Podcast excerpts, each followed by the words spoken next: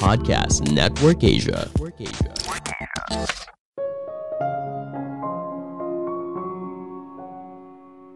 Otak kanan dan otak kiri tidak ada yang lebih baik. Semuanya punya peran berbeda yang membantu kita menjalankan aktivitas sehari-hari. Halo semuanya, nama saya Michael. Selamat datang di podcast saya, Si Kutu Buku. Kali ini saya akan bahas buku The Master and His Emissary, karya Iain McGilchrist. Sebelum kita mulai, buat kalian yang mau support podcast ini agar terus berkarya, caranya gampang banget. Kalian cukup klik follow. Dukungan kalian membantu banget supaya kita bisa rutin posting dan bersama-sama belajar di podcast ini.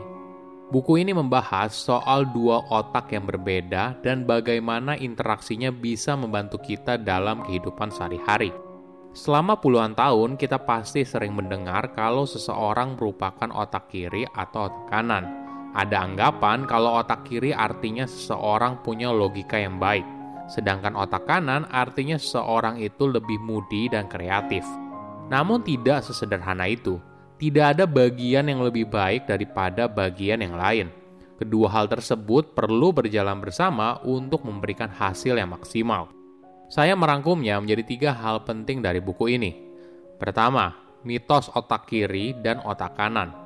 Kenapa otak terbagi menjadi 2 bagian? Bagaimana setiap belahan otak mempengaruhi persepsi kita? Penulis percaya kalau alasan utama otak terbagi menjadi 2 agar kita bisa menciptakan 2 perspektif yang berbeda soal kenyataan. Satu bagian yaitu otak kanan fokus pada gambaran yang besar, sedangkan otak kiri fokus pada hal yang detail. Kedua hal ini sama pentingnya. Jika kamu tidak bisa melihat gambaran yang besar, maka kamu tidak tahu kenapa kamu harus mengerjakan sebuah tugas. Tapi jika kamu tidak bisa mengerjakan sesuatu dengan detail, maka kamu akan kesulitan melakukan hal yang sederhana.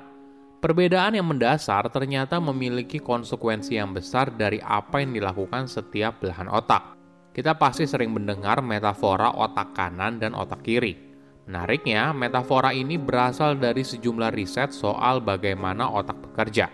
Di bagian kanan disebut oleh penulis sebagai si tuan, atas fleksibilitas dan kapasitasnya untuk merasakan empati dan hal yang abstrak, tapi kurangnya kepastian. Sedangkan di bagian kiri disebut oleh penulis sebagai si wakil, berorientasi pada detail, sulit melihat masa lalu secara literal, dan kecenderungan mementingkan diri sendiri. Ada sebuah ilustrasi yang menarik. Judul buku penulis berasal dari sebuah cerita fiksi di mana ada seorang tuan bijaksana yang menguasai seluruh daratan yang ada di dunia. Tuan itu lalu menunjuk seorang wakil. Wakilnya merupakan pembawa pesan yang cerdas. Tugasnya melakukan instruksi dari tuan tersebut hingga ke seluruh penjuru. Walaupun wakilnya cerdas, tapi tentu saja tidak semua hal dia ketahui. Namun dia berpikir kalau tuannya hanya duduk jauh di sana, sedangkan dia bekerja keras di sini. Jadi, wakil itu lalu mulai berperilaku seolah-olah menjadi tuan. Tapi tentu saja, karena ada hal yang tidak dia ketahui, hasilnya justru berantakan. Otak kiri menafsirkan sesuatu sepotong demi sepotong secara berurutan, berpikir secara analitis, logis, dan tidak menyukai paradoks. Otak kiri fokus pada hal yang sudah dikenal, lalu menyusunnya dalam kategori. Bahasa dan simbol berada pada keahlian otak kiri. Sedangkan otak kanan melihat secara keseluruhan sekaligus. Bagian ini bertanggung jawab untuk merasakan dan memahami sesuatu. Otak kanan fokus pada sesuatu yang baru, pada penemuan, pada hubungan, dan kecocokan. Kamu bisa memahami metafora dan musik berkat otak kanan. Otak kiri seharusnya menjadi wakil bagi otak kanan, karena otak kanan yang melihat dunia secara utuh. Namun yang terjadi justru sebaliknya. Riset membuktikan 75% orang dominan menggunakan belahan otak kiri. Di era sekarang, banyak orang begitu mengagung-agungkan otak kiri, seseorang yang analitis dan penuh logika. Tapi sebenarnya, orang yang terlalu dominan otak kiri hanya melihat sesuatu sepotong demi sepotong. Ketika otak kanan diberikan ruang untuk berkembang, maka barulah kita bisa punya pandangan yang utuh.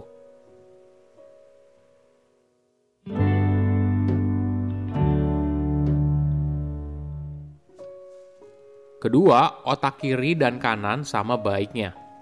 Puluhan tahun yang lalu, para ilmuwan menemukan kalau dua belahan otak dihubungkan oleh seikat serabut saraf yang dinamakan corpus callosum.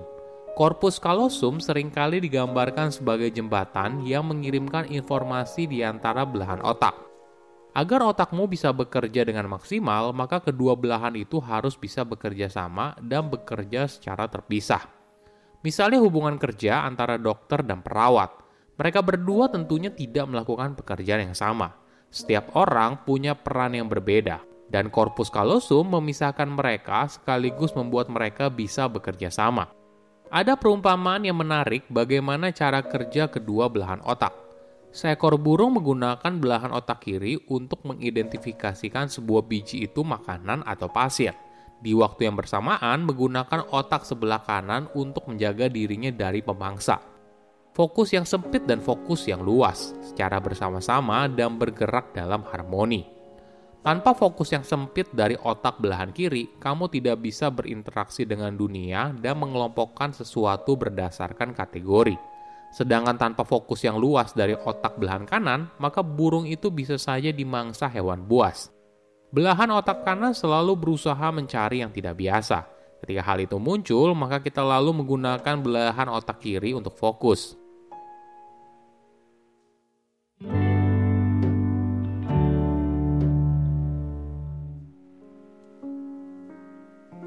Ketiga, pentingnya otak kanan. Apa yang terjadi apabila kita hanya memiliki otak belahan kiri? Tentunya kita akan kehilangan gambaran yang lebih luas. Kita akan terlalu fokus pada hal yang detail. Kita sibuk membagi sesuatu ke dalam bagian kecil tanpa tahu gambaran besarnya seperti apa. Alhasil, kita bisa menjadi orang yang paranoid karena kita kesulitan memahami apa yang sedang terjadi, dan pada akhirnya kita berusaha untuk mengontrol segalanya. Belahan otak kiri bekerja sangat disiplin karena membantu kita dalam menangkap mangsa pada masa lalu. Kita bisa membedakan apakah itu kelinci atau tidak, jadi lebih seperti hitam dan putih. Ada fakta yang menarik. Untuk memahami sebuah humor, kita perlu memahami banyak hal. Kamu tidak hanya harus memahami apa yang dikatakan, tapi juga memahami apa yang tidak dikatakan. Kamu harus bisa menghubungkan sesuatu yang awalnya tidak ada. Nah, ini adalah keahlian otak kanan dalam melakukan pekerjaan tersebut. Oke, apa kesimpulannya? Pertama, otak kiri dan kanan punya peran penting yang berbeda. Otak kiri menafsirkan sesuatu sepotong demi sepotong secara berurutan.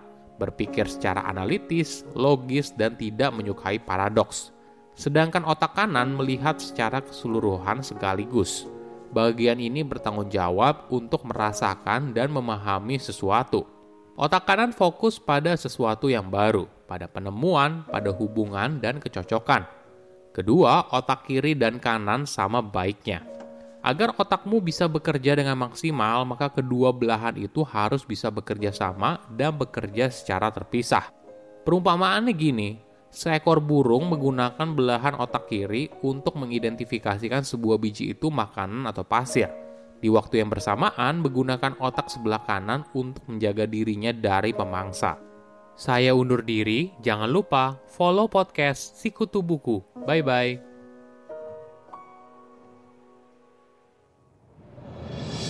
Hai teman horor, aku Ana. Gimana? Menegangkan gak episode kali ini? Nah, setelah dengerin episode ini, yuk lanjut dengerin kisah serem lainnya lewat podcastku. Podcast Kisah Horor. Berani gak? Aku tunggu ya.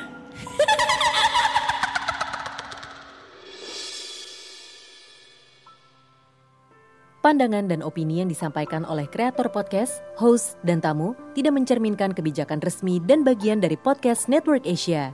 Setiap konten yang disampaikan mereka di dalam podcast adalah opini mereka sendiri dan tidak bermaksud untuk merugikan agama, grup etnik, perkumpulan, organisasi, perusahaan, perorangan, atau siapapun dan apapun.